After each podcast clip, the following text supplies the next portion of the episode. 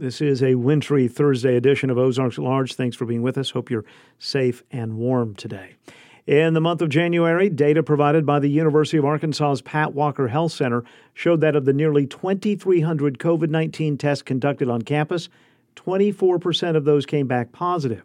Ozarks at Large's Matthew Moore spoke with Mary Alice Serafini, the executive director of the Pat Walker Health Center, about this high percentage and other concerns university officials have. At the beginning of the semester, University of Arkansas leaders and administrators held a town hall meeting to talk about the status of the campus in regards to COVID 19. Dr. Huda Sharaf, medical director of the Pat Walker Health Center, touted two different options for testing on campus the usual testing available at Pat Walker, as well as a third party company providing tests on the Union Mall. As we look back on the month of January's numbers, two data points stick out the number of tests being administered are low, and the positivity rate is high. As we look at this past week, it's at 23%. What do you think administration needs to do to make sure that we bring down that positivity rate on campus? Well, I think it depends on who you're talking to. That's Mary Alice Serafini, the executive director of the Pat Walker Health Center. We keep saying get vaccinated, make sure that you're strong, um, make sure you get tested or you'll never know, and continue to mask. Right now, um, that's probably the most important thing that we can do.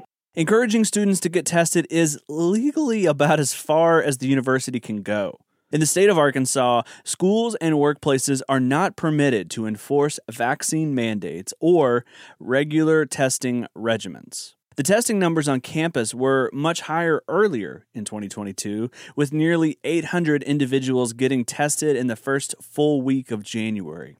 But that number is down to less than 450 in the last week of January. Serafini attributes the low testing to folks on campus calming down now that classes are back in full force. They're in class, it's working. We're not passing COVID around through the class structure. If people are coming down with COVID, it's usually happening in social or family situations, not on campus.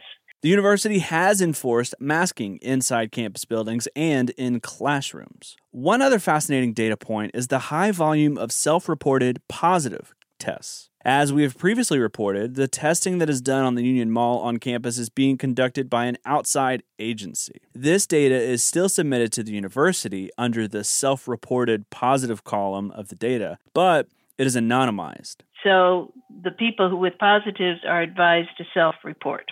Students can fill out a form online to self report and identify themselves. Serafini notes that leaders at Pat Walker are using hospitalizations as an indicator of the severity of COVID 19 in the area. As of Wednesday, February 2nd, data provided by the Arkansas Department of Health shows that just under 200 people are admitted into hospitals in Northwest Arkansas for COVID 19. Earlier this week, Governor Asa Hutchinson led a conversation with a collection of other governors, with Jeff Zients, the head of the White House COVID 19 response team, calling for COVID 19 to be classified as an endemic rather than a pandemic. It's not quite as simple as calling the president and asking for a name change, Serafini points out. That doesn't work.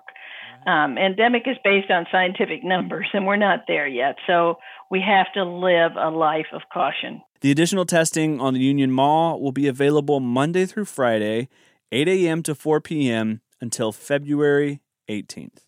For Ozarks at Large, I'm Matthew Moore.